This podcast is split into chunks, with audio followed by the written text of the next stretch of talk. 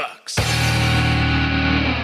Welcome to the first ever This Movie Sucks podcast, where me and my buddy CJ, the bunny defender, are gonna shit talk about movies. So uh, let's we'll give a little bit of a, an intro for us. Uh, so I'm uh, I'm Heresy. Probably should have led with that, but we bury the lead around here.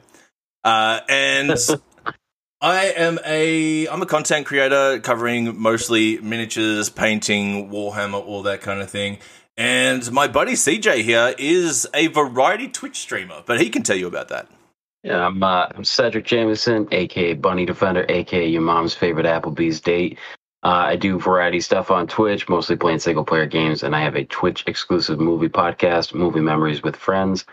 Uh, and yeah, so we cross over a little bit there. That was so much better than my intro. But yeah, no, we uh we just decided uh, after talking a little bit back and forward in some Twitch streams and then of course Instagram, all that kind of stuff. This is something that we love and kind of wanted to do and explore a little bit more. Uh, we found out that we both have uh, an excruciating love of Kevin Smith movies, a sentiment not shared by a few. Yeah, he he's he's definitely our particular taste. Oh, uh. He's not for everyone. Uh, this isn't even the Kevin Smith episode, but it is something that linked us. We're like, oh, you like Kevin Smith movies? I like Kevin Smith movies. So let's uh let's talk about those movies in a podcast Yeah, or movies in general. Um, actually, maybe you could uh because you brought me in later, you could explain how you came up with the name real quick. Uh, because while the podcast is called "This Movie Sucks," uh, we won't be you know just decimating every movie we talk about. Well, you don't know that yet. You haven't seen my scores. but no, essentially, so this movie sucks. Uh, the title for itself actually came from a place that I think a lot of us can kind of relate to. Uh, a bunch of movie critics, you know, professional movie critics that will absolutely flame a movie and it will go on to be maybe not a box office success, but, you know, post release, it does amazingly. Like, how many cult films have we seen now that have just been absolutely railed upon release? And that's yeah, just a, a little uh, little tongue in cheek, a little poke at the professionalism of it all. Mm. Mm. I think it's really funny that we're both just trying so hard not to curse right now. Yeah, that we big- know we're gonna have to go through and censor them, and we're trying so hard. the more the more we swear, the more work it is for me in post production. So after talking for a little bit, um, this was actually originally an idea that I had with another buddy of mine uh, who dropped out, and I thought CJ would probably make the absolute perfect co-host on a show like this. Uh, one because he remembers movies better than I do, um, but two because he's actually funny. I don't know about that. I'm there for the shock value of every time somebody doesn't want to say. There I am. There's one. There's one for you. One. it's a good thing we don't. Uh, it's a good thing that it's just pr- post production editing and not like an actual swear jar because we'd be broke. I could probably retire off of my swear jar. But uh, yeah, so let's let's jump into the the first movie and why we picked it. uh, first week's first movie. The very first movie is oddly something that neither of us had seen. Mm. hmm Ridley Scott's 1979 Alien. So this is probably why this episode's entitled "How the fuck haven't we seen this?" now, did you face a lot of berating and chastising from your movie friends like I did for not having seen this movie before? I haven't told anybody that I haven't seen this movie. I've I've smart. seen I've seen enough uh, clips and shorts and references to the movie that I can kind of fake my way through it. Uh, up Hmm. until up until we had to do a podcast on it, and even then, in the back of my mind, there was uh, there was a little thing. It's like I, I could do it. That could be uh, that could be hilarious. that's that should have been that's another podcast where one guy has seen the movie and the other hasn't. And then you, at the end, you have to guess which one of us has seen the movie. Right. Right.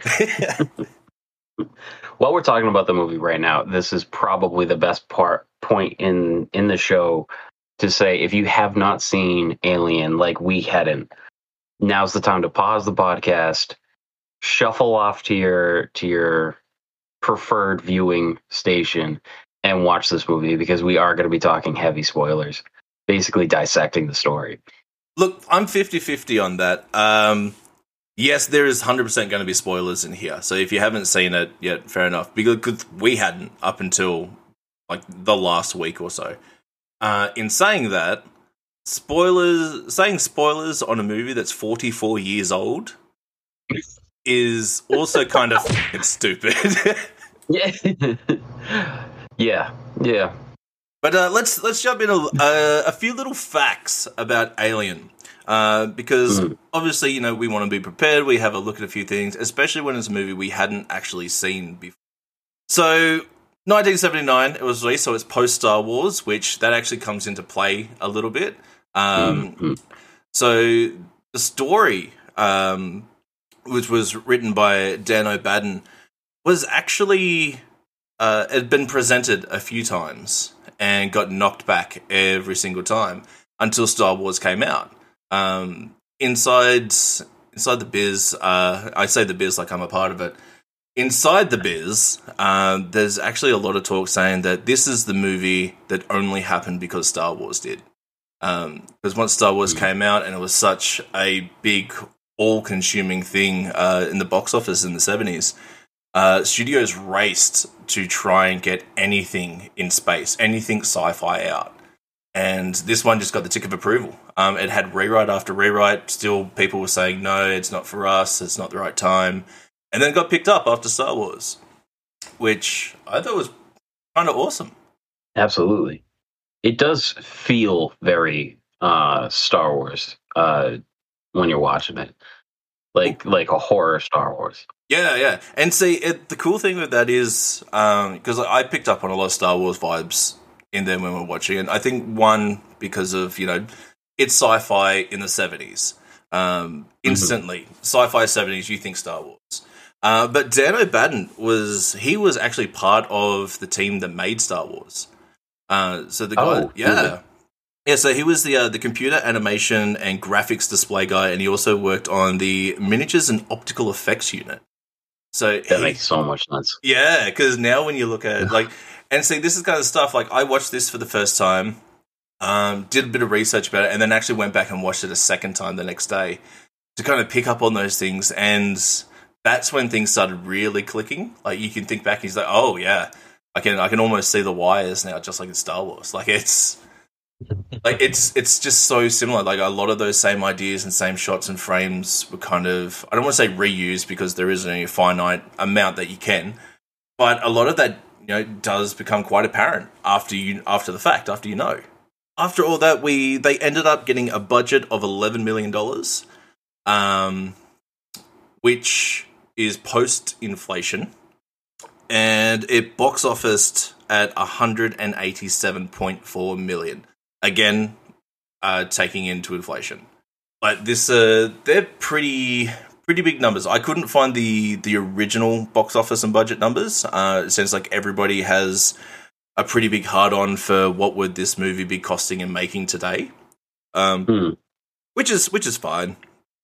But uh, a couple of other things uh, from Dan O'Bannon himself. So he actually wrote, directed, and starred in as a helicopter pilot in 1985's Return of the Dead. Now, I've seen that movie a bunch of times, and I remember the helicopter pilot in there. I was like, oh, he was, uh, he's actually somebody. Uh, that wasn't just some extra stuff. But no, I thought that was pretty, pretty damn cool. And he also actually wrote Total Recall, the original one. Oh, really? Yeah. So he was all in that sci-fi stuff. He was all up in there. Uh, he also wrote the story for the remake as well. Is... I mean, if you're gonna do a remake, you want to get the guy who wrote the original. But there's there's almost a point like if you're gonna do a remake and get the guy that did the original, why are we not just watching the original? Special effects are better.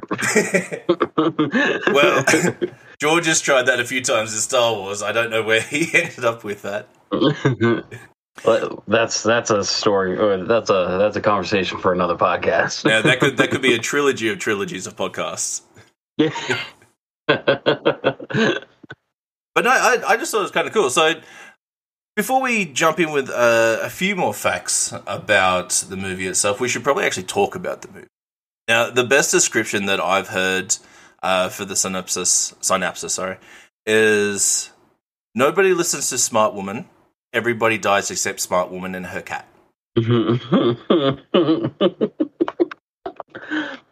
I mean, yeah, yeah, that's that pretty much sums it up. If you want to boil it down, that that's what happened in this movie. Yeah, which is funny because uh, the the character of Sigourney. wow, wow, I'm f- yeah, Sigourney Weaver's character. Why am I blanking on her name? Uh, Ripley. Ripley. Yes. Uh, sh- was originally written as a man. Yeah. and then was not changed to be a woman until they saw uh, Sigourney Weaver's screen test. Which was fantastic. I can't even imagine that that same role as a Mm. as a male lead. Yeah, But yeah, so- absolutely. But uh, so the actual story is, you know, there's a the Nostromo is a basically it's a tugboat in space, um, and it's heading back to Earth. It's got seven crew members um, in a cryo sleep. They wake up because the computer picks up a distress call. They stop to kind of check it out and essentially find a whole bunch of aliens, and it happens from there. Uh, but that's that's that's really it. That's like as far as an idea, it's it's quite simple. Um, and it is- when it boils down, it's it's a very simple movie. But that doesn't mean it's bad. No, It no, no, simple done well is some of the best stuff. Oh yeah, it's when you get over complex that's that can ruin it pretty Mhm. quickly. Um, but no, so yeah, basically we have uh, we have seven seven crew members, uh, and we start to kind of unpeel a lot of layers. We find out more about the the corporation itself, which uh, I've read a few reviews now, and a lot of people are actually putting the corporation as almost the uh, the eighth uh, kind of cast member or the the eighth role as far as Mhm. this goes because that's pretty Mhm. integral to the plot. Yeah, absolutely. Like you feel the presence of the corporation and what their uh, wants and influences are. Uh, pretty much in in every scene where they have to decide something. Yeah, yeah. Like uh, even even one of the opening scenes of you know they hear the distress signal, they're all woken up, they're talking about it, and some of them just don't want to go. They don't want to check it out. They want to get home. They want to get their money, all that kind of thing. And that's where Captain Dallas um, starts pulling out. You know, well, actually, in the contracts it says that we have to. Anybody that doesn't comply doesn't get paid, and that turns into a. It, it's pretty small at the time, but it turns into kind of a, a big point of the story for me as we get deeper into the movie itself. Uh, like because later on we're going to spoil the entire movie right now, right at the beginning, about ten minutes, fifteen minutes in, and you're going to hear the entire thing.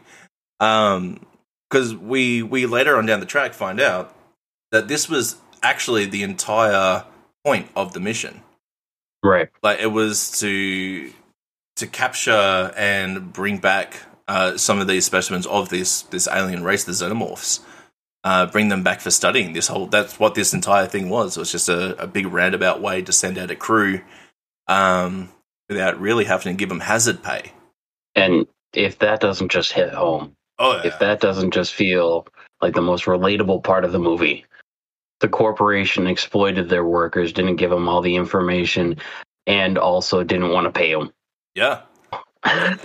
and say and that's where that's where this movie i don't know about you but this movie didn't feel dated to me like i know it was in No. the i know it was in the future but there's a there's a lot of movies based in the future like back to the future for example like i know it hits hit, Mhm. roughly hits our time that we're alive now but it didn't feel old it didn't feel past it as far as I could tell there wasn't even anything where you you have to make that internal thought of oh that's not alright to say today but you know back in the 70s that was that was common there was nothing like that there was no overspill that I picked up on uh, just pure story of big company bad Yeah.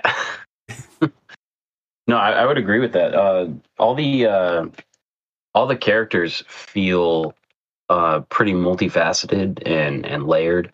Uh, the way they're written, and they're written as if you know, like you could put yourself in that table that they're sitting around having dinner, and Yeah. you can see yourself just having a conversation with those characters. Yeah, Uh, they're not uh, it, like like you said. It doesn't feel dated, and and it feels very. Uh, the writing feels very natural with how they interact with each other.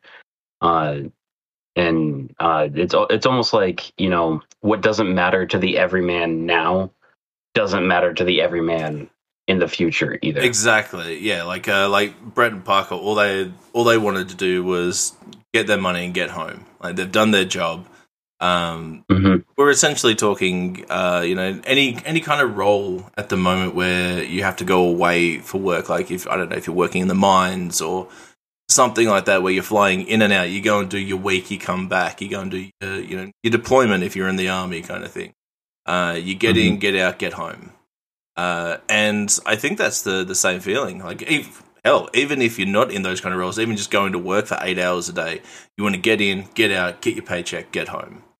Yeah, Yeah, I I mean it's they're doing cryo sleep and all that, but basically, basically this was Friday afternoon, quitting time, yeah. and they're like, "All right, ready to quit and get paid." And then their boss was like, "We actually need you to work overnight into Saturday," Exactly. and they were like, "Fuck that." Yeah, because like in in one of those opening scenes where they do come out of cryo sleep, um, and then they discover that they're still like ten months away from home. Like this, Mm. this isn't where it's supposed to be. Like they were expecting to, you know, lay down, wake up, and they're going to be home, like just ready to come come back in. Um, and uh, that wasn't the case. no. No, No. not even a little bit. That wasn't the case. As far as the story goes, it's pretty slow. Uh, this was a this was a pretty slow burning film right up until the third act. Yeah. Uh, Which I think works to its benefit. oh yeah. If you're going to watch it in its entirety in one sitting, which I would recommend doing, hundred percent. That's that's what actually draws you movie. in. Yeah. Um, well, I would say that the first time I actually put it on, I made it through like halfway, and I was like, "This is boring." Uh, it's just there's just nothing. there's nothing going on. Nothing's popping out. Because we get halfway through the movie without a main protagonist. It doesn't. Mhm. It doesn't actually pop up um, that Ellen Ripley is the main character in the film for a long time. Yeah, she's not. Uh, Sigourney We- Weaver, I was surprised, is not the top billed Yeah. uh, actor in this movie. Yeah. It's uh, Tom. Tom Skerritt. Yeah, Tom Skerritt Yeah. is is the top build. Sigourney Weaver is the second build.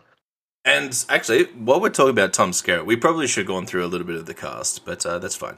Uh, Tom Skerritt is in a few other things, um, but of course, I don't pull down his big roles. Uh, so, CJ, you don't know this one, but he was Mike Viper Metcalf in Top Gun. I do not know that one. um, because C- Mr. CJ himself has not seen Top Gun, which, which was fine. I was Okay, heartbroken. Why but- we gotta air my dirty laundry?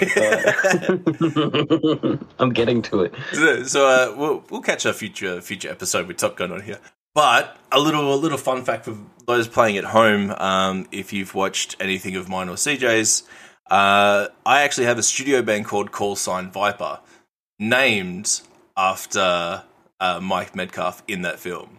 Uh, so of course that was the first uh, first little filmography thing that I pulled out for him. Uh, the other thing that you may not know, and this is something that uh, CJ and I have in common, uh, he plays Judge Taff in SVU, Law and Order SVU. He's Judge Taff. No way. Yeah, he's a reoccurring character. Oh man. like he's older in SVU, but yeah. Yeah. Oh man, I didn't even recognize. I just watched an episode with him yesterday. Yeah, yeah. No, when I saw that, I was like, "Oh shit, that that tracks." Um, but then you know, obviously, he was in a lot of other stuff. Um, I think I read things like Gunsmoke, Bonanza, uh, Mash, those kind of things. Kind of popped in, popped in and out. He was he did a lot more on the the small screen than the silver screen. Yeah, he was such an asshole in Law and Order. Like, like I just watched that episode. like he's in that episode, and I just watched it, and I was like, you want to fight him the whole time. Oh, yeah. What an actor! Yeah. What an actor!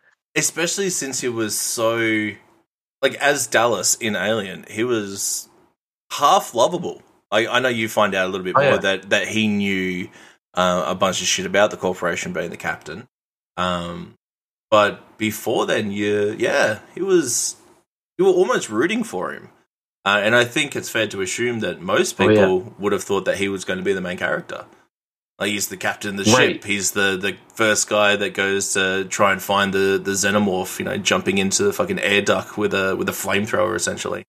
Uh, not a flamethrower, a fucking tracking device for it. Yeah, yeah. I mean, the way he's set up and the way it's written, um, he's the Han Solo type. Yeah, You know, he's he's he's the Han Solo of Alien. He's the captain of the ship.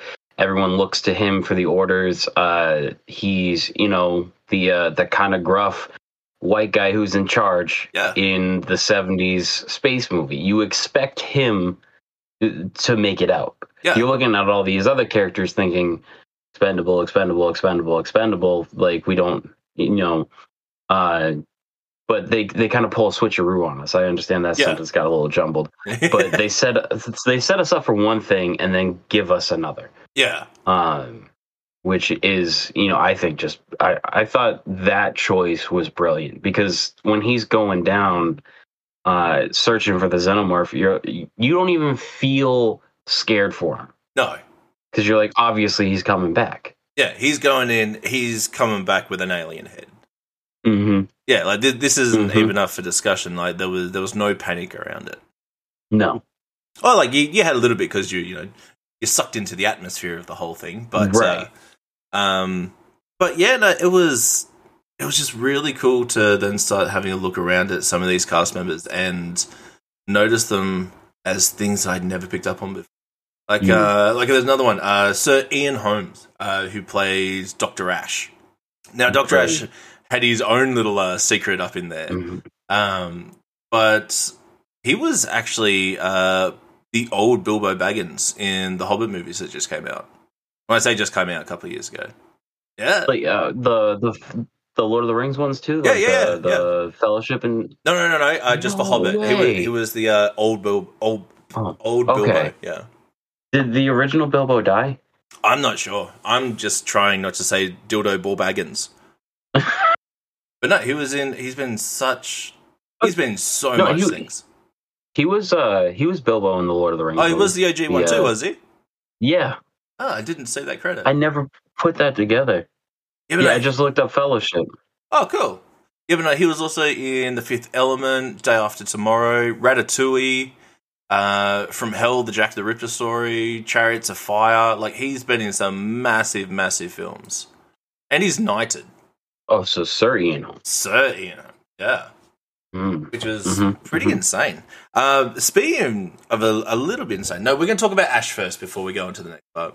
So, Dr. Ash, uh, we find out something that I was not fucking expecting. Um, no.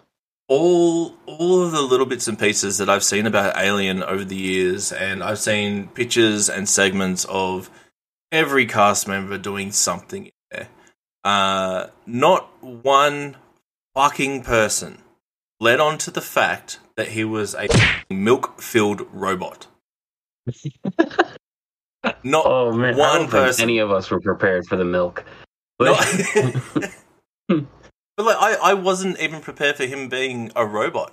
Uh, like No. I could tell you, you get the sense early on um, that he may not be so forthcoming, and he might have been like the the internal asshole of the group. Um, but I was not expecting him to be a robot. Spoilers. no, I wasn't either. And you know, you what I loved about this movie was all these reveals happen naturally. Yeah, You find out everything that you know about the universe uh organically. yeah, yep. Like there's no uh there, there there's no heavy-handed exposition. It's just here's what happens. Yeah, and it's Um, done so smoothly as well. It's Mhm. like they're not And- forcing the information into you thinking that okay, the audience is fucking stupid and they need to know this before this part. No, it just it comes out very very free free throw, flowing, free flowing. Thank God for post production. Yeah. I uh, uh, but you have this uneasy uh tension and yes. uneasy uh kind of you, you're sucked in by the uneasiness and and you need answers. And you keep getting answers mm-hmm. to questions you didn't have before and none of them alleviate the tension. Yeah. none of them alleviate your anxiety. It only builds it to be honest every every new thing that you find. Oh and it's it's amazing. The way like the way it's shot as well to be to kind of fill up that anxiety uh, and this is the actual reason that I watched it for a second time. Um, every single shot that you see is so tight and closed in. It, it builds the anxiety. The, the, entire thing. There is. It's a claustrophobic kind of feeling. Yeah. Everything. Yeah. Is, absolutely. I, I don't want to say tight or closed in anymore, but there's no other ways to describe it. Everything is just really. You are always inside of this one little spot and I think that's where a lot of the uneasiness comes from, and you don't even notice it. Yeah, absolutely. Like, and that was uh, such an amazing thing. Yeah, you you feel like your back is against the the wall, like in the ship. Like, yeah, you don't know what's gonna come next, and and it's almost like you can kind of feel the fingers kind of tickling your back a little bit. Yeah, like yeah, it's and like the further on the movie goes, everything just gets closer and tighter and more claustrophobic and you feel like you're in these little spaces. Like it doesn't matter like and it's it's great because you know the, the feeling behind it. The whole thing is shot inside of a ship. And we know from like you know especially now nowadays having uh, seen inside of a lot of space shuttles they're not big areas. And no. especially after something like star wars where there was a lot of really wide open spaces in the ships to make it feel massive. Uh, like even the corridors in Space Wars were massive. Like you could fit what ten troopers side by side, all shooting down the hallway and missing an But um, but like there was that massive grandeur, and then Aliens is the complete opposite. Yeah, and that's what made it so intense because it's one of those films too where there is only there's only seven well, seven main characters. Plus the mm-hmm. xenomorph that you see absolute fuck all of. And everybody's favorite character in that movie is actually jones the cat. Like jones almost it becomes a plot point of such. Yeah. Like, he's a massive part of it. Like he's the entire reason uh, that brett and parker uh, well brett sorry um, kind of peels off from the group when they're looking for the xenomorph to go and get the cat. Right. Yeah, and he's the first yeah, he, one strung up. Yeah, he gets he gets got because he's he's going after the kitty. Yeah, and right at the end, it's the same deal. Uh, Sigourney Weaver's character goes back and to get Jones and the cat case, and she's got to go back again for the cat case. Like this isn't a one time thing. She like double backed to make sure Jones was was in there and had to go through somewhere that she knew the alien was or the cat. Well, that's just you know they introduced it in the beginning. That's how the first guy gets got. So yeah. it's Chekhov's pussy. They have to use it later. Exactly. Yeah. I like what you were saying about how how tight everything feels and how claustrophobic it feels. Yeah. Because even when it does open up and they're exploring like the caverns with with the alien eggs in there and like the remnants of a ship, that somehow feels even more claustrophobic. The yeah. big openness and the darkness feels super uh, oppressive. Yep. Like it's almost worse, almost tighter because yeah. it's so open and, and, dark. And and that's the thing. It's it's so dark. Like uh, coming from um, like a, a miniature painter's kind of standpoint, like understanding color theory and that kind of thing. Uh, everything's very dark and desaturated. Like there's no there's no brightness, there's no color, which it's mm. that kind of vibrance that brings a lot of uh, feeling into something. And just adjusting those colors made it so much more, I don't know, suspenseful. Because honestly, there wasn't a lot going on. and the score, which we'll talk about in a bit as well. The score itself, I think, was fantastic uh, in scenes like that because there is no build up.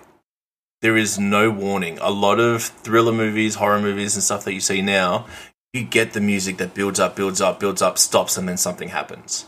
We don't have, we don't Right. get that in Alien. It is just, no, it no, is there's just, no cues. yeah, it just it runs through, and then like there's the action. It happens, um, which I thought was almost kind of made the movie for me. Like they were legitimate shocks, to be honest. Like Mm. without that warning and setting up that tension, it ended up being more tension. Because what's Mm. scarier than music playing in the background? Dead silence. There's that. Uh, there's that dead silence uh, when they're looking for the face hugger again, Oh yeah, and then that panel Mhm. drops, and I think that's the only jump scare that got me because Yeah. it just drops, clatters, and I was like, "What the hell?" Like, But see, it's for me, it was like that almost, especially through the third act, where there was no tension music, tension building with the music. It was literally just what's happening in the scene. Like you'd hear the Mhm. footsteps running down, you'd hear the creaking and the hissing of the ship, um, but there was still no warning. There was there was nothing to prepare you for the next thing coming, and I think that worked out so much better than having a build up to a cue. yeah, I, I can absolutely see that. fucking milk robot still gets me. That um, I keep coming back to that point in my head, and as as far as the actual as the whole movie goes and everything that unravels, that's probably the part that kind of got me the most. Is I was not expecting that. Like it's a movie about an alien, so you expect people to get got by aliens. You expect to see an alien. right. You expect that kind of thing. Milk Robot was not on my list um, to kind of check off a movie like that. Right. There's so when when we're going into uh, the whole thing with Doctor Ash, and you know, you get the sense that you know he knows something that we don't, and the rest of the crew doesn't, and we sense that there might be some other uh, motivations here, especially from the corporation, because he's given he's given Ripley that that pushback. Yeah. Uh, and you know, then he's you know saying, "Oh, we'll defer to the captain" and all that. Uh, and he's ignoring her orders, even though she's you know highest ranking on the ship and all that. Uh, you get the sense that he might just be a dick. Yeah. Uh, And that's what you think. Yeah. but- yeah. And so the fact that not only was he having different motivations, but like he didn't care about them at all. Yeah. Uh, and like he was going to burn through them all if he had to, Hmm. uh, just to get that specimen back is is it's just nuts. And part of part of that storytelling device uh, that we were talking about, where it kind of drip feeds you information without exposition, just lets you experience that. We don't know that androids exist in this universe. yeah. We've not been told that at all. So this is kind of just a blind surprise of of by the way this exists, by the way it's terrifying. Yeah. By the way, it hates your heroes. Yeah. And Uh, by the way, it's owned and run by a corporation. Right. Right. And you got to wonder how much they were paying people um, Yeah. where an Android was the cheaper solution. well, yeah, that too. And I think the other thing is they. I, do, I don't think it was more of a, a cheaper solution, like in universe, um, because the rest of the crew didn't know that he was an android. He was put into the cryo sleep as well. It was a complete surprise um, when Parker knocked his head off, and it just happened to be a robot. But there was that He line was a um, sleeper. Where I forget who said, it, but someone said, "Oh, if they wanted, if they really wanted to save money, they would would have just sent a crew of androids." yeah, yeah, no, that too. That So it, it makes you wonder how how little which side is or it? how yeah how like how is how is an, an entire person that you have to create cheaper than just paying somebody yeah. you know and that kind of uh you know a big a big fear in the 70s uh was that automation was going to take jobs and all that, Yeah. and that if you did make these computers, because the computers were very scary at the time, Yeah. um, as if they're not now, uh, that you know you were going to lose jobs because they were going to the, the computers and the machines were going to be cheaper and faster and more accurate than humans uh, and kind of the embodiment of that uh, external fear that influences the movie is the personification of Dr. Ash. Uh, this this uh, inorganic, manufactured, unfeeling, nefarious character Oh yeah. uh, that that just uh, as soon as as soon as you know there's pushback against him, he becomes violent, and there's nothing that one person one on one can do about it. Yeah. And I think to, to add into that, like especially with uh with the ship computer mother, and you know it's only, Mm. only the captains or the high ranking officers that get access to it, and they're always going back and forward to check what's the protocol, what do we do now, and it's it's just one of those it's one of those feelings that there isn't somebody on the other side. It's a computer. Uh, this Right. is like it is telling you what's going to happen and what to do. You know, lot of the fact the computer didn't have answers, and I think Mother turned into a big thing because Ellen Ripley, um, especially after Dallas got got, um, that was that was her first instinct as well. To you know, we've got to talk to Mother. I've got to go to Mother. I've got to find out. You know, ask her what what do we do? What's protocol? How do we get out of this? What do we need to happen? Uh, which is you know obviously a, a big scene where Ash comes into that as well. Yeah, But it is, you know, uh, it's a big external fear of computer world, essentially. And we're experiencing that currently Yeah. with the threats of AI, especially in creative works.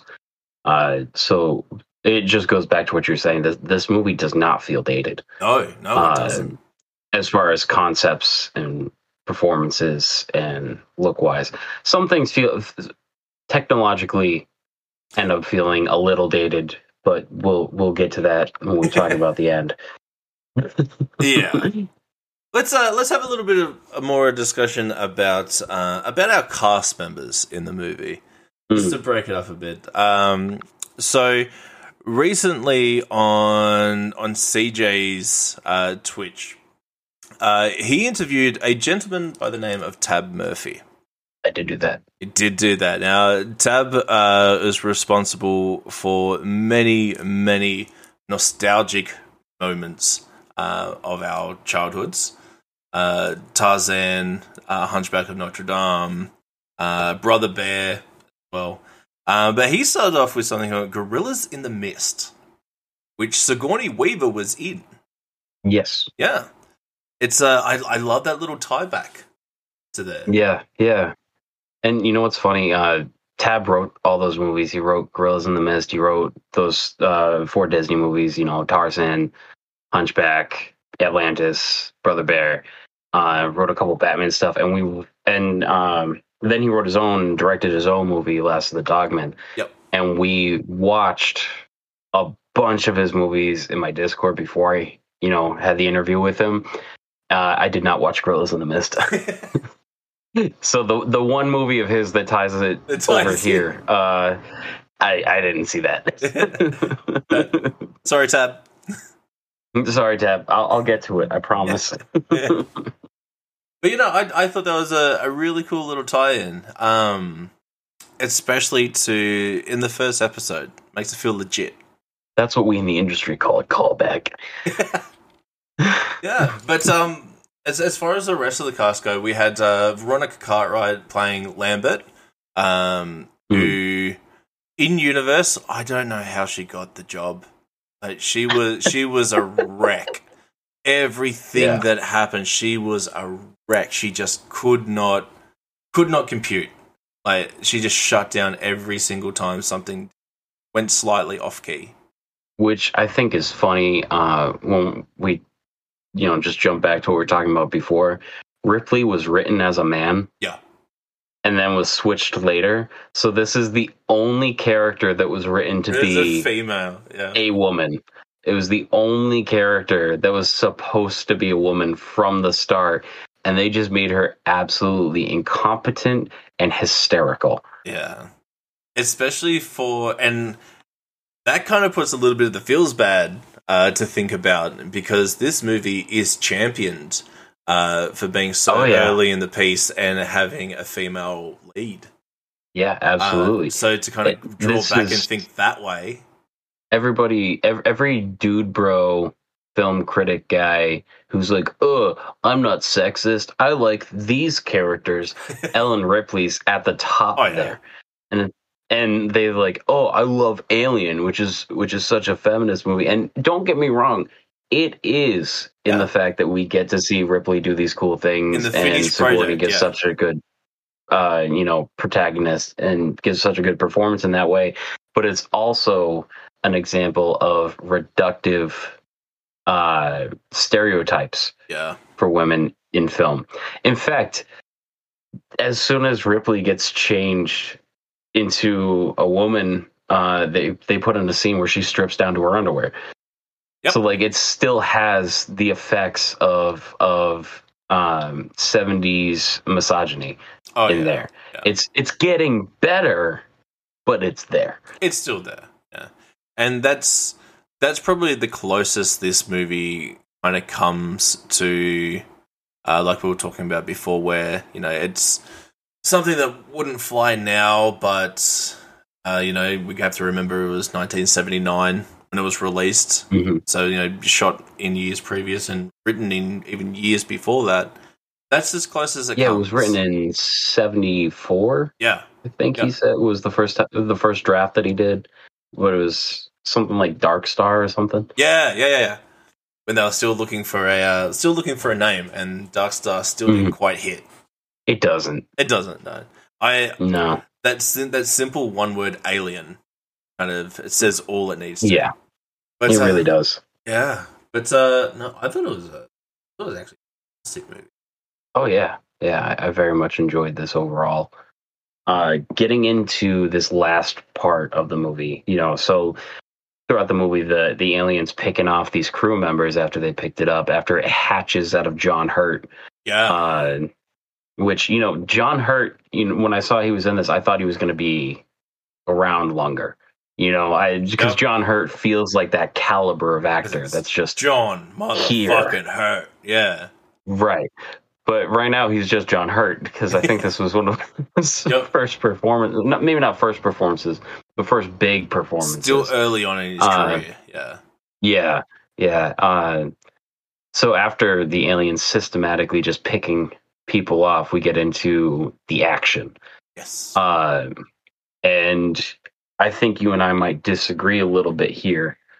Uh, but this is where I start hitting a little bit of speed bumps with the movie. okay, Uh, because I, I think tonally and and uh, cinematically, it had such a beautiful tension, slowly peeling back layers of intrigue and and just setting the ambience up so wonderfully Yep. that to go all out action kind of was a little, little little startling not startling but like a little jarring that's Okay. the word i was looking for Yep. jarring um which leaves the door open for i think some very convenient uh happenings yes, where all of a sudden our very re- resourceful and smart lady like we talked about before is now all of a sudden very uh, uh, has a surplus of what i would call plot armor yes, uh, which is unfortunate because I think you could have very much r- wrote it in a way that just relies on her smarts and cat and mouse. Like they kind of Yeah. did it. They kind of did it. Um, and then we find out, you know, that as she's on just the tugboat, she blew up the big ship Mhm. that the aliens snuck on, bo- on board there, which, you know, how it got around and in there and able to hide when she was just running directly in its path. yeah. L- little convenient. There's a few And little then holes also- in that part as well. Uh, Right. Like the the whole reason that she sends the other two is to collect canisters and whatever they can find for Mhm. the getaway ship. And she says like specifically, we will need this. So she sends them to get Yeah. as much as they can. And then she hops into the ship with fucking nothing but the cat. It's like how how much did you need that?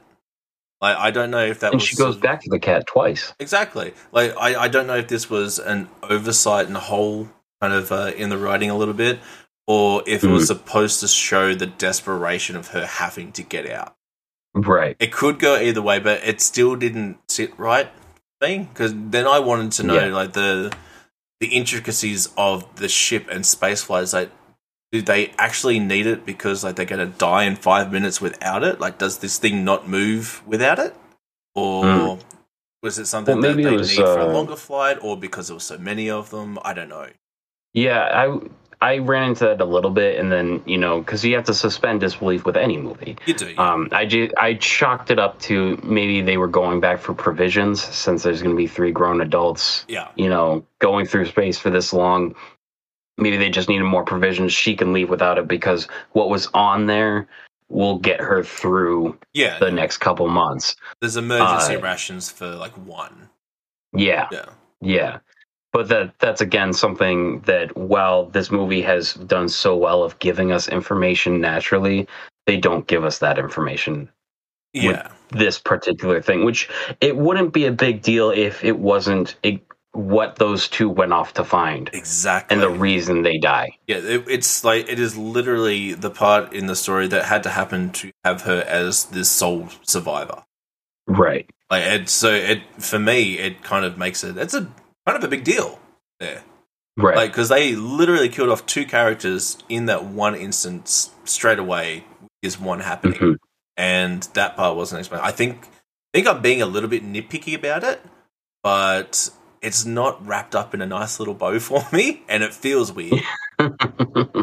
no, I think I think it's important to talk about, you know, uh, the issues we have even with movies Yeah. we like. You can critic you can have critiques of movies that you very much enjoyed.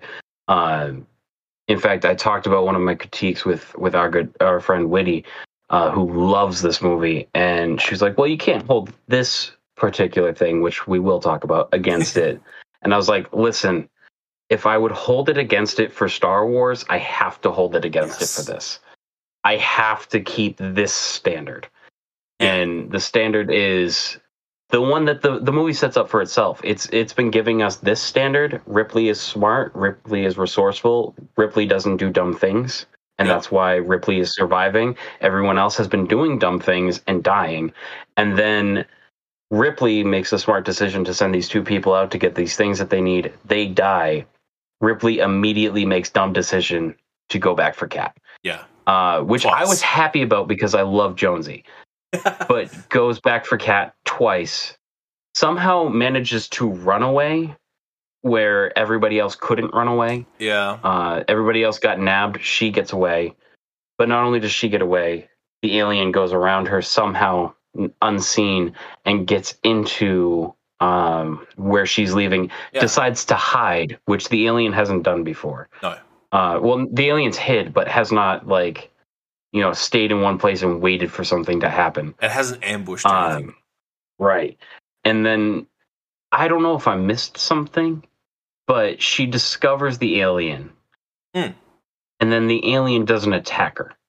it's just kind of it's laying down in between the pipes and as like that whole big thing is she jumps because it puts its arms out Yeah. that's that's that and then it knows that she's in there it can say it would have seen her the entire time Right. and then she hides in the closet essentially Well, why? Why doesn't it attack her then? yeah and it would have seen it go into the closet because it was as far as the shots were set up as far as i could tell it was like a straight line like direct, she, direct she line of sight. she ran backwards and just ended up in the Yeah. closet. Like that was that was it. right. How And then has enough time to put on a full spacesuit, Yep. set up this plan, and only then does the thing attack. And when it does, she hits the button, jettisons it out. yeah, Uh, but the alien's been there the whole time while she strips down, has a whatever, pets the cat a little bit. She got her back turned to it the whole time, or not the whole time, but a lot of the time. eating. Yeah. And then she just accidentally finds it. It makes some noises, so obviously knows it's she's there. Lays down, waits for her to do her thing, Hmm. and then wait. Basically, waits for her to kill it. Yeah. Uh, and for such a for such a smart movie, uh, and a a methodical, well written movie, this feels a bit rushed and and poorly thought out. Yeah, I see. I had a little bit of problems with with the ending as well. Not so much as how it ended, but the few events that led to it. Um, Mhm. throwing it out to the vacuum of space, brilliant, and that's probably what was going to have to happen.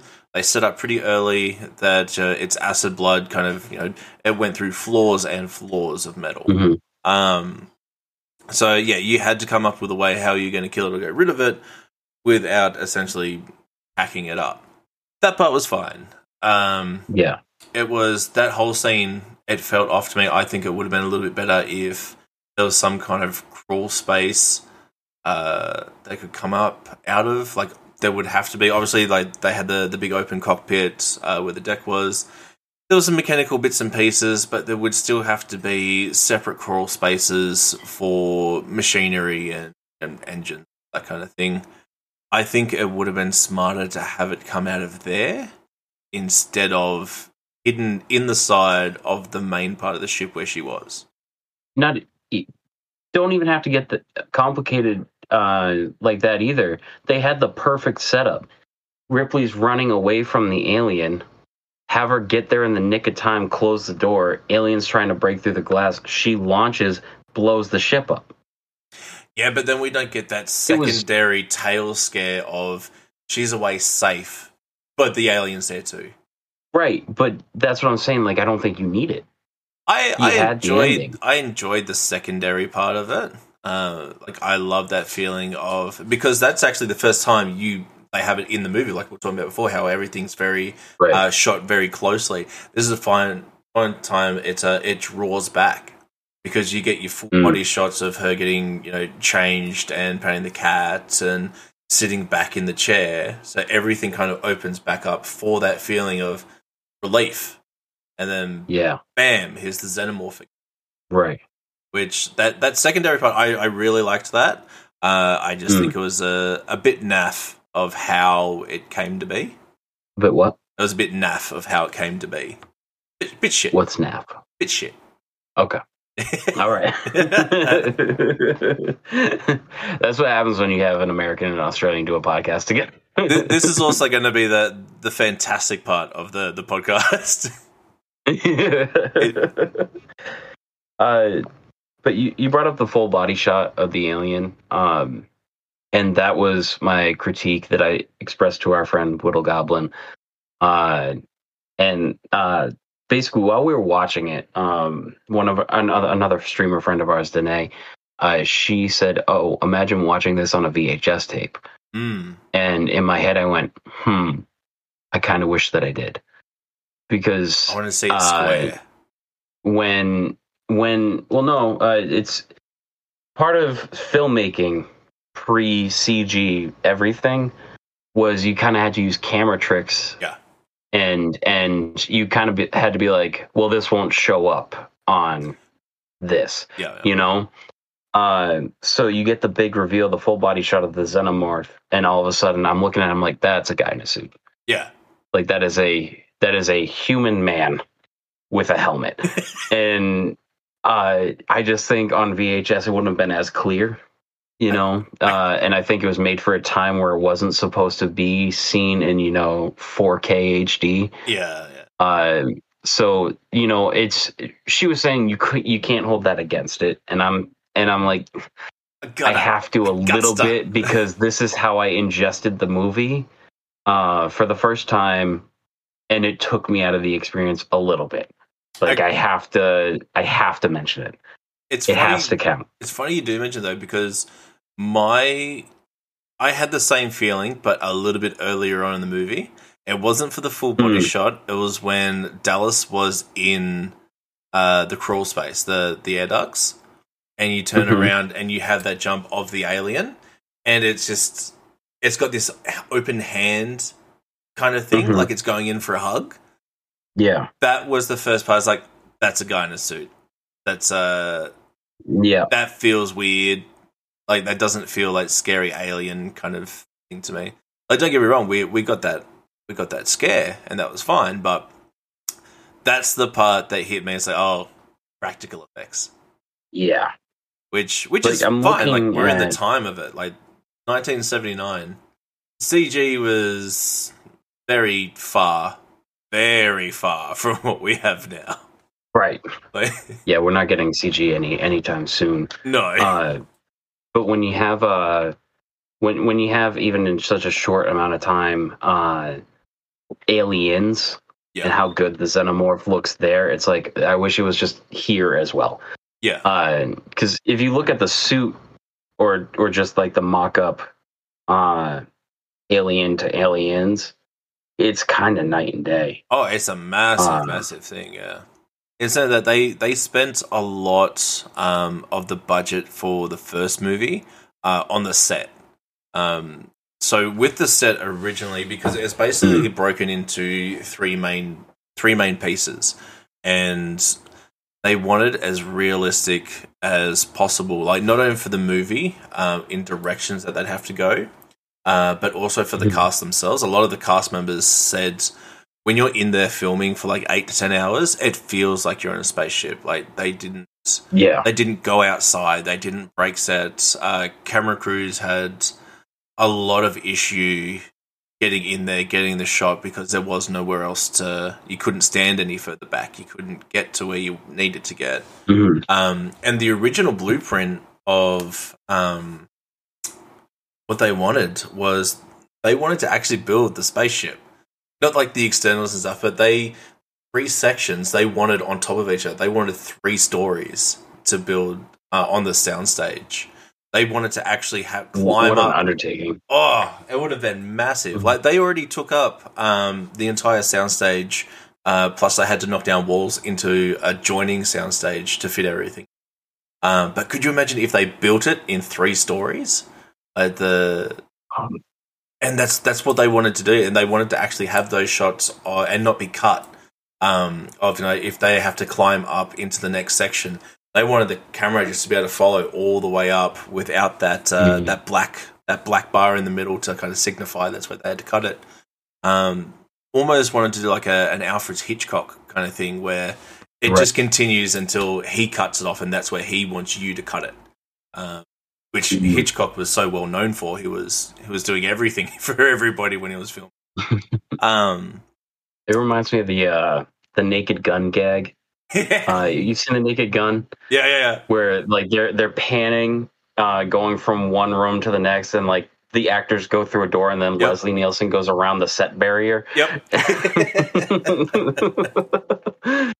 Man, I haven't thought about Naked Gun in years. Yeah, best not to with the uh, with his co-star, but Currently, yeah. yeah. Oh man, it, but oh, it would have been such an amazing thing, and they actually built. Um, so what they did was they they also built a a model, like a scale model of the ship, um, and its internals to keep track of uh where people had to go and what was filmed where. So it actually looked uh continuous. yeah. So, um, like you know, if in one scene they had somebody going down the corridor and turning right, and it brings them into, uh, I don't know, where Mother is, for example.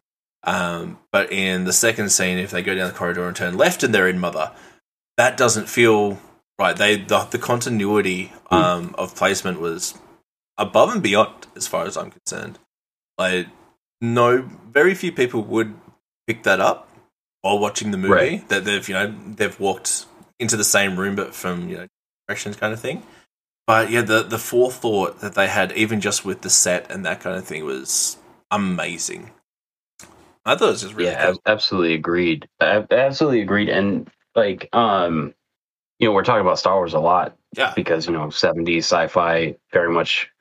Uh, how they did things was very much inspired by Yes. that. Uh, but like the the ships coming in and landing and like all, all the little pieces going through and the, the quality of the miniatures Yes. uh and the models and you know i was like a kid in a candy store watching this stuff because that's that's some of my favorite parts about star wars which is like my favorite thing ever uh is the behind the scenes stuff and i'm Yeah. looking at it and i can kind of dissect how it was done Yeah. but it doesn't look dissectable Yeah. uh that's that's part of why like you know uh i think the the alien suit falls so flat for me is because everything else was so is- Yeah. yeah everything else. And then kind of why the third act falls a little bit for me because this whole movie has been methodical and tension building and and brilliant and not showing you much of the alien which i think was super smart.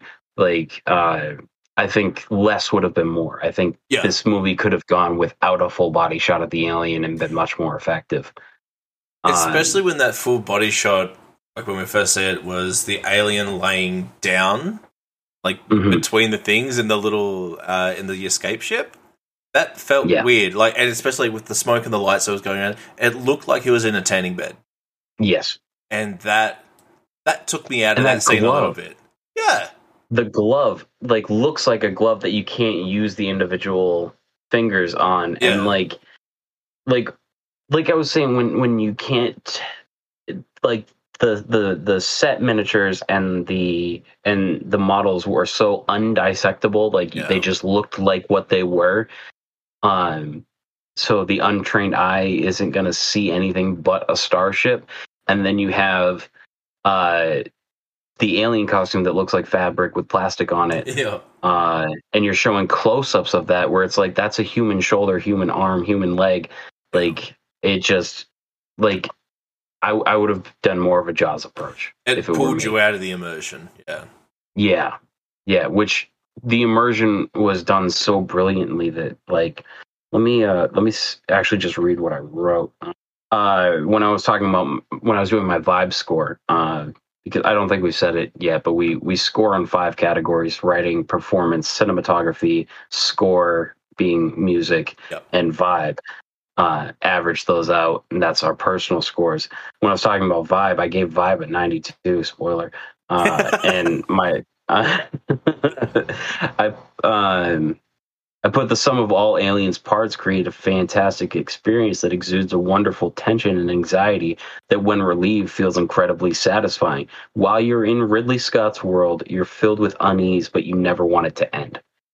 yes, So that whole, you know, I, I would say seven eighths of the movie with that brilliantly done and, and just tasty tension, uh, just gets like Undone. let out like a balloon yeah, a little bit. Uh, and the, the when I when I was talking about the anxiety um, being relieved, I was talking about when she's on the ship and you see the other ship blow up and like Yeah. she breathes and then you can breathe and you're like, holy! I've been clenching my ass for like an hour and a half. See, that, that's also the shot where they pull back from her. Like there's there's Yeah. a whole lot going on that actually gives you that that feeling of, and I thought that was Mm-hmm.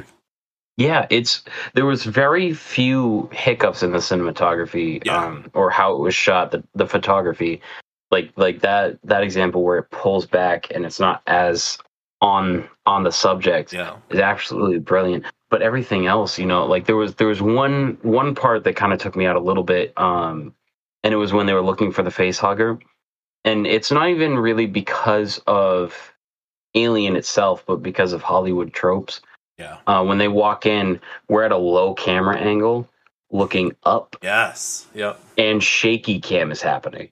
Which gives us a lot of things. Like it's especially so that that whole angle of down to up. Uh, when you're looking at monuments, is to signify grandeur.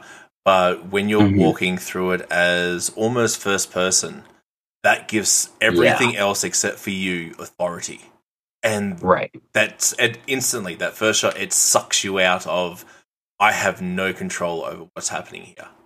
And and not only that, but like it also signifies this is the point of view of the thing that they're searching for. Yes. Yeah. So uh, I'm I got pulled out a little bit because I'm like, oh wait, are we at the face hugger's point of view? and then it sits you there, and the camera's shaking, which also usually yeah. signifies Movement. yeah. movement of the point of view because you're taking, you know, this you, you're taking the place of this creature Yeah. or of this subject. Um, and then it wasn't. It, you know, then you have the Yeah. clang of the face hugger in the corner, and uh, that's when the scene changes. But it makes you sit there for a bit, and you know, um, whatever the motive for that was, for that shot was, you're not supposed to think about the motive. And No. all of a sudden, I was thinking about it, so it pulled me out. So I, you know, there was a little hiccup, um, maybe a nitpicky one, uh, in you know, a a a sum of brilliance. Yeah. But you know, one that I thought deserved to be talked about. Yeah. Like if it was done on purpose, it could have been like a bait and switch kind of idea. Where it's like if Mhm. they, if you think you know you're the you're from the perspective of the face hugger kind of running down here, and then you hear the clang in the distance, that's where it is. Uh, Yeah. it could be one of those uh, one of those jarring moments, but we we just don't know. Right. We don't know what that was supposed to be. If it was supposed to be for a shot to from that direction, but then the cuts just kind of made it a little janky. Um, but yeah, no, I, I get what you mean by that. It, it kind of it also just could have been. 70s shaky cam because steady cam wasn't around or easily Yeah. accessible yet especially when they're working in tight sets Oh, which yeah. it probably is or it could have been on purpose because ridley scott's a very on purpose guy Yep. but the problem is we're asking the question which means we noticed it uh, Yeah. and by we i mean me uh, but uh, so i noticed it so it pulled me out a little bit made me ask the question yeah. and uh, a little bit broke the immersion. But when you're talking a full scale, oh, when you're talking a sci-fi movie of this scale that came out in 1979, the fact that immersion was broken so little, yeah. uh, you know, you can't really fault the movie for that. You know, it's it's Yeah. And look, when just before we get into scoring, touching on Mhm. that a little bit with uh, breaking the immersion, but also when it came out, we also we have to assume because audiences, we know audiences have gotten just a little bit smarter uh, in the last 40 Mhm. years. Uh, there's a lot of cinema. There is a lot of uh, open source free access to you know, how to become a cinematographer, what kind of shots to do. Um, obviously, things like YouTube as well um, have helped a lot of us kind of grow in that sense for you know, even videos that aren't supposed to be uh, shot professionally like this, but to have that same kind of feeling. Audience are very smart. I think we have to kind of give it half, a little bit of slack, honestly, because Mhm. we're watching this 44 years later, like after release. Would that have been something that we noticed back then? Or is are we more products of the film and the knowledge that we have access to now? right, right. Because even behind the scenes stuff wasn't Yeah. you know a huge thing. There was no way to see behind the scenes stuff. Yeah. Uh, nobody did documentaries about you know like this is how this was made. Like that wasn't really an industry. Um, and you know, I don't know. Uh, unfortunately, because It's- you know, yeah. like this happens with every generation. Like, uh, my grandmother was scared as hell from Alfred Hitchcock's The Birds. Yeah. And then, you know, I watch it, I'm like, that bird's not even there. That is a that's drawn on the film. And unfortunately, you know, like there's different levels, like like the blob that came out, I think Yeah. in 53, yeah. 52, 53, somewhere around there. We wouldn't find that scary at all today, you No. know, but like, like it was Attacks. shocking. Yeah. yeah. Yeah. It was shocking to people back then. Yeah. Uh, but on the flip side of that, uh, Exorcist came out in 1973. Yeah. Exorcist is, Exorcist. terrifying. Yes. You know. Terrifying. But- and it's one of those things like I know we I know we have the argument a lot. So not even an argument, the discussion of you know Mm-hmm. are, are we just smarter now? Um, but that change in generation and that kind of thing, like in the reverse, think like if we took Saw, for example, and brought that Mhm. out in 1979, audiences wouldn't have been prepared for that. no. Like Nope, that that was like to be fair, like in even in some parts, you know, Saw was still pretty pretty overwhelming uh, in a few bits and pieces, even after one seeing it, knowing it, all that kind of thing. But yeah, I, I think a lot has to be said for the the time period that it was released in as well. Uh, not even like the, Right. the limits of technology and effects and that kind of thing, but what could they get away with because nobody was asking those questions yet. Yeah. Yeah, like extending, like, and this is a practice that's still used. Um, and an example in Alien, uh, when Brett and Parker, um, uh, actually climbing up, um, climbing up or climbing down, one of the two, to go and check on all the damage in the engine rooms. Uh, the backdrop behind them is a length of corridor that they made look longer by putting a mirror at the end. Now, Mhm. that mirror wasn't tilted like they would do today. They didn't Yeah. play with the angles. It was literally just put at the end to be somewhat of an infinity mirror. So in the background, you can see them at the end of the corridor getting up into the thing as well. Um, but that could have, and that could have just been the time. That could have been what they were shooting on. We have, like, if we watched it on VS, VHS where things weren't as clear, we probably wouldn't have seen them in the background. Uh, Right. If I had seen this on VHS, I probably would have scored some things a bit higher yeah, yeah. uh, because I wouldn't have noticed it. Exactly, yeah, and I think a lot of that has to be said for any movie uh, this kind of period and before, if Mm. um, Mhm. That yeah, it, they could get away with a lot of stuff that we just can't do now. Right. Right. But a lot of the stuff, you know, like the, one of the great things about Alien is how tangible it feels. Oh yeah, Because, like we were saying, there's no CG. CG doesn't exist right now. Whereas now, instead of, um, you know, a brilliant example of how to use CG is Jurassic Park, yes, where it works in tandem In with and tangible, practical effects. A great modern example is Dungeons and Dragons. Uh, Yeah, the, yep. the the new Dungeons Yep. and Dragons movie, where like there's a bunch of a bunch of props, uh, animatronic props.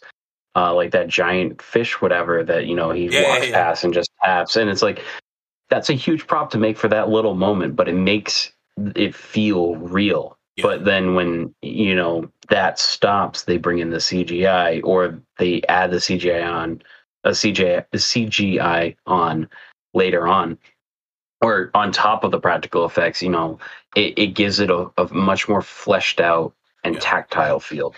Um, where this this definitely feels more tactile than a lot of Yeah. a lot of uh, movies now oh, which yeah. I don't think um if you did the CG, I don't think the atmosphere uh would hit like it does now. I don't think it would have the same kind of tension or we would be talking about how great the cinematography is uh, yeah, if, and if it was like that. I think that's something that's now not so much that it's lost to time, but lost during the process of of making uh, the amount of stuff that can be relied on the like CGI for, uh, and it it does. That's just how it's done.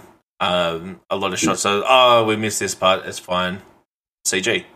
Where you didn't have the option back then. If it wasn't on the film, it's not on the film. I don't know. You think uh, you think that gets us to our, our scoring portion? I think that gets us to our scoring portion. So let's uh let's start off with uh writing. CJ, what'd you give it Hmm. Alien for writing? Well, like we talked about how how well the story is told, uh, and how it naturally gives us information instead of using a bunch of uh, exposition and kind of force feeding the plot. Uh, I think you know that just speaks to the talent of uh, Ridley Scott. And remind me of the the writer's name, uh, Dan. Uh Dan Os- o- oh boy, oh boy. But I did have those, you know, O'Bannon. not quite. Deus Ex Machina moments, but close to it. Yep. Uh, so overall for writing, uh, I gave writing an 88 Ooh. out of 100. Yeah, no, that's solid. I uh I went I went a little bit lower, but not much. Mhm. Um so I actually hit it with an 80. Uh just Mm-hmm. because the script in a few areas felt a little a little in, little out kind of for me. Um Mhm. I tried to put that off as period. Seventies. Yeah. um, but like for the most part, I think uh, yeah, I think the whole thing was fairly fairly timeless. Uh, there was just a few little things. So I think eighty is still pretty fair. It's still high enough. I'd be happy with Yeah. eighty. Yeah. I mean, these these scores are subjective on what Oh, our opinion is. As Which As is why we're doing it we try to make separately. Yeah. right, But look, I All the difference between eighty and eighty eight, I think that's still that's some pretty decent praise there. yeah, I think I think either way, you know, we could have a discussion, argue your score up, argue my score down.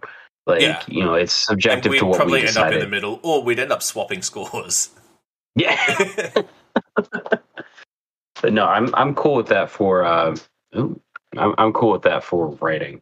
Yep. Uh, now our next category, per- performance. Going Um, to steal that thunder. Yeah. From down under.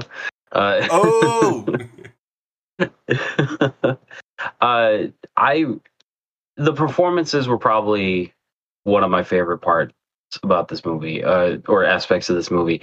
Every single character feels layered, Yes. multifaceted, and and gives a a um, almost a tantalizing performance. Every actor, like in this, put put their whole into it. yeah, Um, giggity. and for the 70s um the cusp of the uh, late 70s early 80s there's not a lot of that period of acting No, it is Um, not. because in because in, in you know again to make the star wars compar- comparison there's 70s acting in star wars a lot of it oh yeah, there is none in alien uh this feels incredibly modern. Uh so for the time this was this was you know groundbreaking.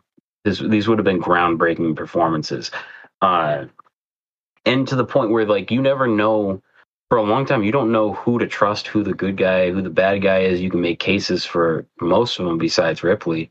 Uh and you don't find out until the story wants you to find out and the actors play that line brilliantly i give performance a 91 Oh, jot that down. That's solid. I actually, I also gave it a ninety-one.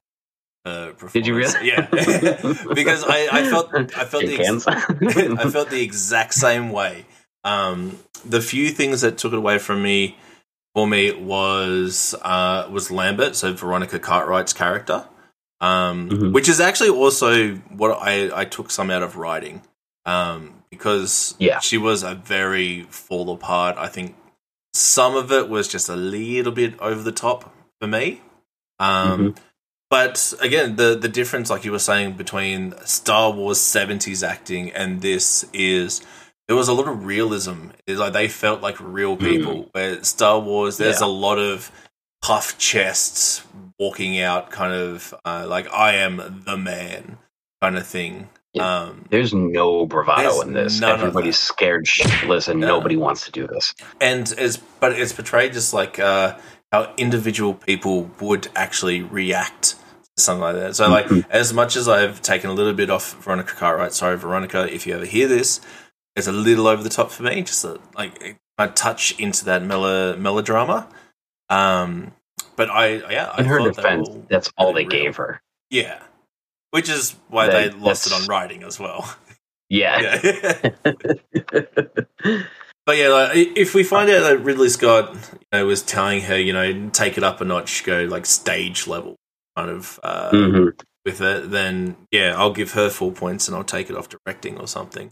But um, A category we don't use. yeah, you it's gonna have, it's gonna have to come out on somewhere. this unfactored category. And so now you're in the minus. Oh, But uh, yeah, no, I, I thought ninety one too. I thought the I thought the performances were fantastic. Um, the only thing was, yeah, Lambert just kind of falling apart hysterically in a lot of places. Uh, felt a bit weird, and uh, some of the the alien shots. Not that there was a lot, uh, but it's mostly that last scene um, that kind of got me. Um, yeah. I again that would have to been a, a director's kind of thing to have him laying down in the tanning bed. Um, but that that felt weird. Um, and then the the whole Dallas in the airway scene where he puts his hands out for a cuddle that felt weird. All right. All right. That Number brings three. us to cinematography. Cinematography is is a tough category, um, just because the the the actual word cinematography uh, kind of means just all of movie making. yeah. But when you talk about cinematography, uh, like we're talking about it, it's normally normally what people are talking about is what you see in the camera. So basically, how the photography was directed. Uh, so in our cinematography scores, it's basically how it was shot, the sets, and the costuming. So Yep. what you see. Uh, so we've talked at length about how fantastic these sets are. How uh, how well this this movie was shot. Um, uh, and one thing that I think uh, we didn't touch on, but when when you uh, kind of a trick to look for good camera directing Yep. is anytime the camera swings, like especially in action scenes when it swings and brings you here, the next or like to brings your focus to the top right, the next shot. So when it switches, uh, the action should be happening in the top right. Yeah. because the sway of the camera is supposed to direct your eye to what you're supposed to be looking at. Uh, this movie does that brilliantly. Oh yeah. Uh, and we're not talking action as in just fighting, but like if if the camera pans and then to one spot and then the next shot somebody's doing something mundane, that's still the action. That's still where the camera's going. Uh, so for the camera work, the set design, which was absolutely gorgeous, just the the sense of atmosphere that the cinematography brings out. Um, you know, it, I knew it was going to be a high score. Yeah. Uh, but then when we're t- when we bring set design and props into it, my issues with with some of the things show through in this category. So I'm talking the the the the suit, the alien suit, how it pales compared to like the rest of the stuff, and then that shaky cam moment that we're talking about, which was kind of a confusing POV. So for cinematography enveloping all that, uh, I gave it an 89. Ooh, solid. I Basically five points ish for each of my issues. Yeah, Yeah, that's fair. Um, I actually gave it a ninety-four. Uh, Ooh, I okay. I I loved everything that they did with it, and I think I threw myself also into the time period where knowing it was all practical effects. Um, so Mhm. practical effects, miniatures. Uh, like we said, um, the only things that kind of took it down for me was uh, the suit, the more suit itself. Um, when you get that full body, uh, and the inside of the gloves. That scene fucking that really gets me. That really irks me when he's in the Yep. thing and he puts this the cuddle thing, um, like that that pale green on the inside of the gloves. That I don't know what it is, but it threw me off badly. Um, That scene in particular is actually why I've knocked it down like that. Uh, but I thought everything else was so fantastic. Um, also remembering the the time period that it was shot in like you were talking with uh, with the actual cameramen and the swings and back and forth and the action, the the kind of lenses that these guys would have been using for t- such tight, clear shots um, Mhm. is really really hard to control movement on, and we're talking seventies. So we're probably also actually talking early to mid seventies equipment as well. Um, so Yeah. tho- those cameras were massive. They were heavy. They still are. Um, and we would have talking physical changes in lenses in between whatever they're doing, just like we still do. Um, but those particular lenses and the weight with no no gimbal systems, no like to kind of stop the anti shake, all those kind of things Right. they did a fantastic thing because they had to they were pinpointed like for a movie that was shot so close to the chest and face areas they were going from face to face and they had to be almost dead center every single time um, Right. and there wasn't I, I did pick up on a few things that there was half a trail back but so minuscule that again like we were saying i don't think i would have noticed it on vhs um, right. but I thought the camera the camera work was amazing, um, Mm. and it was all physical. Like we're not talking they they stood back by like twenty meters and they just used digital zoom to do what they need. Uh, no, these guys were right up in their faces. Um, after hearing some of the stories from the cameraman, about crawling into like some of the walls in the set to be able to get the shot that they wanted to get. Uh, these guys were phenomenal. Um, the set alone was amazing. Um, and yeah, I'd I think a 94 was it's only those few little things that took it down for me. Um, it could have almost been perfect with a new suit, to be honest. Mm, hmm Like, especially, like I, I'm giving him a lot of slack with the time period, but that's also where they get their high score because this was all pure physical talent and experience. Uh, this wasn't Right. anything that could be like, fixed up afterwards. Yeah, you you mentioned gimbal system. Uh, for those who don't know what that is, uh, it's slang for it now is Steadicam, Yeah, uh, and it's basically an apparatus that you wear that you hook the camera up to, and whatever your you know, because humans aren't steady. You Oh, know, no. we're not you know static. We're always moving, always shaking a little bit. You know, if you try to record anything on your camera phone, you know. Uh, I said camera phone like I'm fucking 80 years old. God damn. with my VGA camera. And basically, what a Steadicam apparatus does, or a gimbal system, is it compensates Yes. for human error and it keeps it deadlocked. That's why you don't see a lot of shakiness anymore. Um, they didn't have any of that. They just had like 80 pound cameras with with yards and yards of film just in a tight space, trying not to hit the back of the camera on anything. And if you had to hold that camera with your arm like dead straight out for 20 minutes to get a shot, you held that camera out with your arm Oh, yeah. for 20 minutes to get that shot. Yeah. like it's just yeah, it was so physically demanding and I think they did such an incredible job knowing that little Yeah. bit like of how they would have had to have shot it back then. Uh, so I think they get they get they should get way more props than they have in the past. All right, that brings us on to our, our next one for our rating score. score. Which I think, judging by your synopsis of the score earlier, I think we're going to differ hard on this one. Oh, I don't know. We'll see. Uh, yeah, I'm yeah, excited. uh, so, here's the thing about the score. Uh, I didn't notice it a lot. Um, I don't think it hurt the film at all. Uh, but I also didn't get the sense that it helped it either. Um, and so here's the thing: I watched the movie once, you know, and taking down notes and all that. Um, I've listened to the score three times, like the the soundtrack, three times, um, and I cannot pick any any distinguishing, you know, melodies out. Uh, Any anything that jumps out. It feels like atmosphere music yes. uh, which is fine. I think that was the point, but it it gets a very you know this is fine from me. Like it, it does its job. It doesn't do more than its job. It doesn't actively hurt the film. It's very middle of the road. I put it at seventy six, Okay. basically a C. Yep. Okay, uh, this this uh, this is weird then, because I gave it a seventy. Oh, Oh, Okay. yeah. Um, I gave it a seventy while agreeing and disagreeing with all your points at the same time. so I put it at seventy because for a couple of reasons. One, I scored it low because CJ and I are both musicians. Uh, we play music. We have both at some time taught music. So there are a few things that we would actually be looking in music. That wasn't there for me.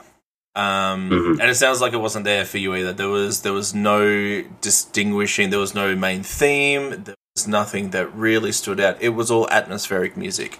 In saying that, that is also the part that I loved about it. Um, this isn't a Mhm. soundtrack that you can really listen to, or you'll hear again. You think, "Oh, that was an Aliens." No, you wouldn't have a clue because it's it's background fluff.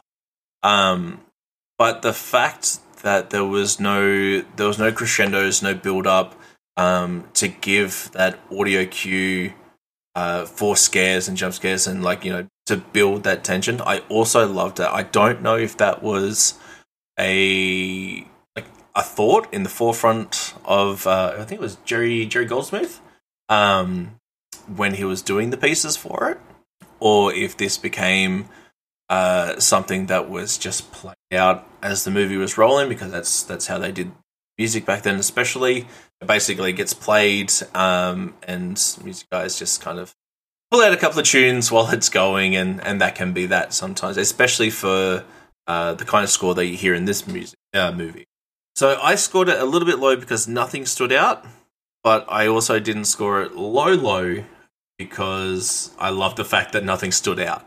If that makes sense. I, I think I'm. I think I'm picking up what you're putting down. It's a. It gave me an atmosphere, which I honestly, that's what I think any musical score in a movie should do.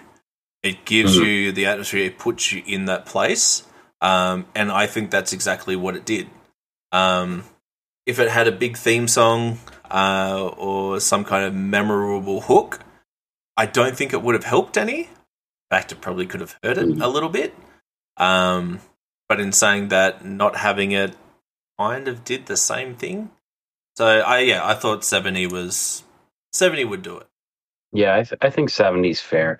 Um, I'm not. I would. I wouldn't even say I was looking for something memorable. Um, that was something I noticed on re-listening that there wasn't that there too was, much.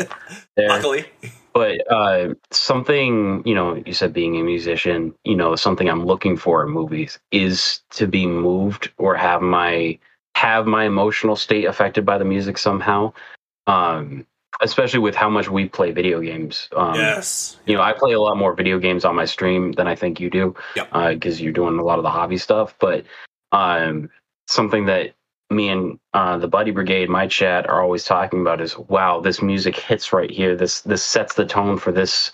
You know, and like um, also when we're you know watching other movies, we comment on uh, music. It's a big it's a big deal to me personally, and I think to uh, to my community uh, when we're ingesting content. And uh, I actively thought, "Huh, I'm not noticing the music here." Yeah. Uh, while watching it, uh, so that kind of bummed me out a little bit, especially like with being a horror classic. Because as much as it's a sci-fi, it's a horror classic, oh, yeah. and you look at big sci-fi, you know, uh, you know, Star Trek, Star Wars, super, you know, recognizable music, uh, both the original series Star Trek and Next Generation. Uh, like I would even put uh, like Battlestar Galactica. You had yeah same time period, like pretty noticeable music. And then when you go over to music in horror classics, Halloween, which came oh, out uh, yeah. the same year, or no, maybe a year before, uh, seventy eight. I yes. think yeah, Halloween yeah, came out. Uh, so a year before, you know, you had Halloween with the, that beautifully done uh, yeah, no, composition, that, that and then the piano. Uh, Friday the Thirteenth is known yeah. for having great atmospheric mu- uh, music, even though those movies aren't great. Uh, I didn't, you didn't hear me say that. Uh, and The Exorcist, which came out in '73, which you know I don't think relied on the like the jump scare music cues, but gave a sense of an atmosphere and uh, memorability. Uh, which you know, and all that, all that to just say that like the music did its job fairly yeah. well, but kind of not as well as I would have liked. Yeah, and think, I think it was always the same in watching it. Um, like obviously we'd already spoken about what we were going to score things, uh, especially you know, the categories of what we were scoring. So they kind of become a little bit more forefront if I was, instead of if I was just sitting back watching a movie kind right. of thing. Um, but yeah, I, I actively thought as well. There is there's not a lot of music in here. There's not a lot going on. That's that's a that's a very nice uh, E minor chord. What's it going to do? Something else. Um, that kind of thing. That's that was it. It's not. Yeah. yeah. uh, our last category here um, is vibe. Yeah. And, you know, we've talked about pretty much all of it. Uh, so I'm going to keep this short and sweet on my end. Uh, I already read the entirety of my notes for, for vibe. Uh, yeah. Basically, just all you mix all these categories together and the atmosphere and experience that Alien gives you, uh, you don't want it to end. Like, you want to be in there. There's a reason why this came out and sparked such a passionate following because it it was pretty much immediately. It was like yeah. it was almost like the kids who were 15 when they saw Star Wars were 17 when they saw Alien, and it was like the grown up version, and like they just took it and ran with it. You know, we like we're talking about this, you know, over 40 years later. Um, so overall vibe, you know, with the brilliance of storytelling, performance, and the cinematography, I gave vibe a 92. Yeah, Which that's that's fairly high praise, and it was a good movie. Mm. Um, Yeah.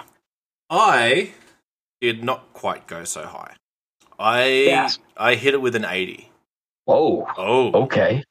There was If you guys couldn't tell, we we didn't tell each other what the scores were No, no. beforehand. so I'm I'm reacting to this in real time, and I'm shocked. I am shocked and appalled. Um, but look, I I went a little bit lower because there's a few things, and this is this is completely subjective. Um, Mhm. As much when we break things down, yes, it probably should have got a higher score considering the higher scores uh, in other categories, and this is kind of supposed to be almost an overview of all, of the lot. The first half of the film, it didn't grip me.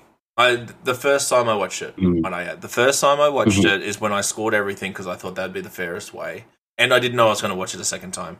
Um, right. but the first time I watched it, the whole first act was, and I know it was tension building, um, but it just felt so dragged out and drony, and which was uh, definitely, definitely uh, benefited the movie as a whole. Um, Mm. But I noticed when I watched it a second time the amount of miss- stuff that I missed from the first viewing because I wasn't actively engaged in that opening. Right. It was the little things I started to miss because I was starting to lose interest with how long it was taking to build up. Now, theoretically, I think it was fantastic. Um, Mm. Not having uh, any kind of main protagonist until you know more than halfway through the film. Uh, you did get to meet the characters and kind of go through them a little bit. Uh, it sets everything up nicely. It does what it's supposed to do, but it didn't grip me. Um, and that might just be a bullshit small attention span kind of thing. Um, but when I'm not so engaged in a spot, I Mm. start to lose engagement, and Mm. That's that really that kind of got to me a little bit. Um, now I thought the end was fantastic, and of course, when I went back and rewatched it, um, the time that I rewatched it, knowing everything else that kind of went into it and how it goes, I probably would have scored a lot higher, probably up in the nineties, mid nineties, to be honest. Um, Mm. as but I, I, I think, respect you going with your first impression. yeah, first I view. think that that's was what my scores are too. Yeah, Um, yeah, no, I, I, I can see that. Uh, especially with what little we talked about it before. Yeah. Uh, so overall, when you average out those scores, what did you give the movie overall? I didn't. Basically, how we do that is we fucking we add it all up, we divide by five, and that's our overall score. So my personal overall score, when you add up the five categories, uh, this movie got an eighty-seven point two. So we're locking in at official Cedric Jameson eighty-seven. An 87. 83. 83. 83. So that was actually All right. they're fairly close. Yeah. So an 87 from me, 83 from Heresy, divided by two. That gives us an official This Movie Sucks podcast rating of 85% out of 100. That is not a shabby score whatsoever. 85%, I think I think it's fair. Yeah. I don't think some other diehard fans are going to. There's a couple of people I know that's going to see 85% and shit bricks. Yeah, yeah, probably. Yeah, yeah. But here's the thing. Here's the thing. Uh, if you are shitting bricks about an 85, just know that your boy Cedric Jameson, aka BunnieDefender, aka your mom's favorite Applebee's date, gave it an 87. Uh, it was this guy that brought it down over here. It was me. Yeah. It was uh yeah, no, my my scores are typically lower. Loo- looks like I mean, uh, you had a couple that were higher than mine. Yeah, so cinematog- cinematography, I went higher. Uh, Mm-hmm. everything else, uh, uh, performance, we were the same. You scored higher in everything else. Okay. I think I I am just uh, I'm a little bitch, and I am hard to impress. if it's not perfect for me, it's not perfect. I think I think we need to also acknowledge that this was our first time scoring like this. Yes. Like normally you ask me what would you give this movie? I give you a general like how much I liked it answer. Yeah. That's what my Letterboxd is. It's just how much I liked the movies. Uh, this was very difficult. It is, Uh, yeah. It's it's very difficult to to be scoring in these categories. You, you you really need to pay attention and give reasons why you're giving this subjective number. Yeah. Um, but I'm very excited to keep doing this. I think I think this was a great first episode. Um, Yeah. a great movie for a first episode. I think it was too, especially being since we hadn't actually seen it before. It fell into Right. all those things like it's a massive, it's a cult classic. It was a box office success. Um, how had we not seen it? Yeah. It's two guys that are gonna be a so few more of heavily into movies that we haven't seen Yeah. it. hmm hmm And I think that's uh that'll just about wrap us up for the very Yeah. first episode of this movie sucks.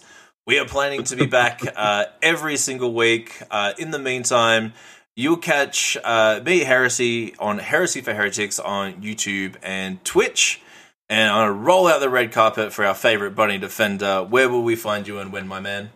Uh, you can find me on at uh, twitch.tv slash BunnieDefender. That's B U N N I E D E F E N D E R. Uh, I'm I mostly stream Monday, Wednesday, and Saturdays Eastern times. You know, usually around eight o'clock, uh, nine o'clock. We start on Saturdays. But uh, if you want to put w- watch content that I've already put out, that'll be there. Uh, the uh, recording on Twitch with of my interview with Tab Murphy is still up. He is the writer of Hunchback, uh, Atlantis, Tarzan, uh, Brother Bear. That's still up, so that's also twitch.tv slash BunnieDefender. So if you enjoyed this episode, uh, our inaugural episode, be sure to check back next week uh, where we talk about a a director and movie that both of us uh, pretty much love. It is Kevin Smith and his his latest Clerks three. That'll be our next episode. Uh, same time, same place. Thanks for coming in, guys, and we will be back next week uh, for our Clerks episode, which we're all surprised that we put on our big boy adult pants and didn't do Clerks 1, 2, and 3 for the first three episodes of the podcast. Catch you next week. Peace.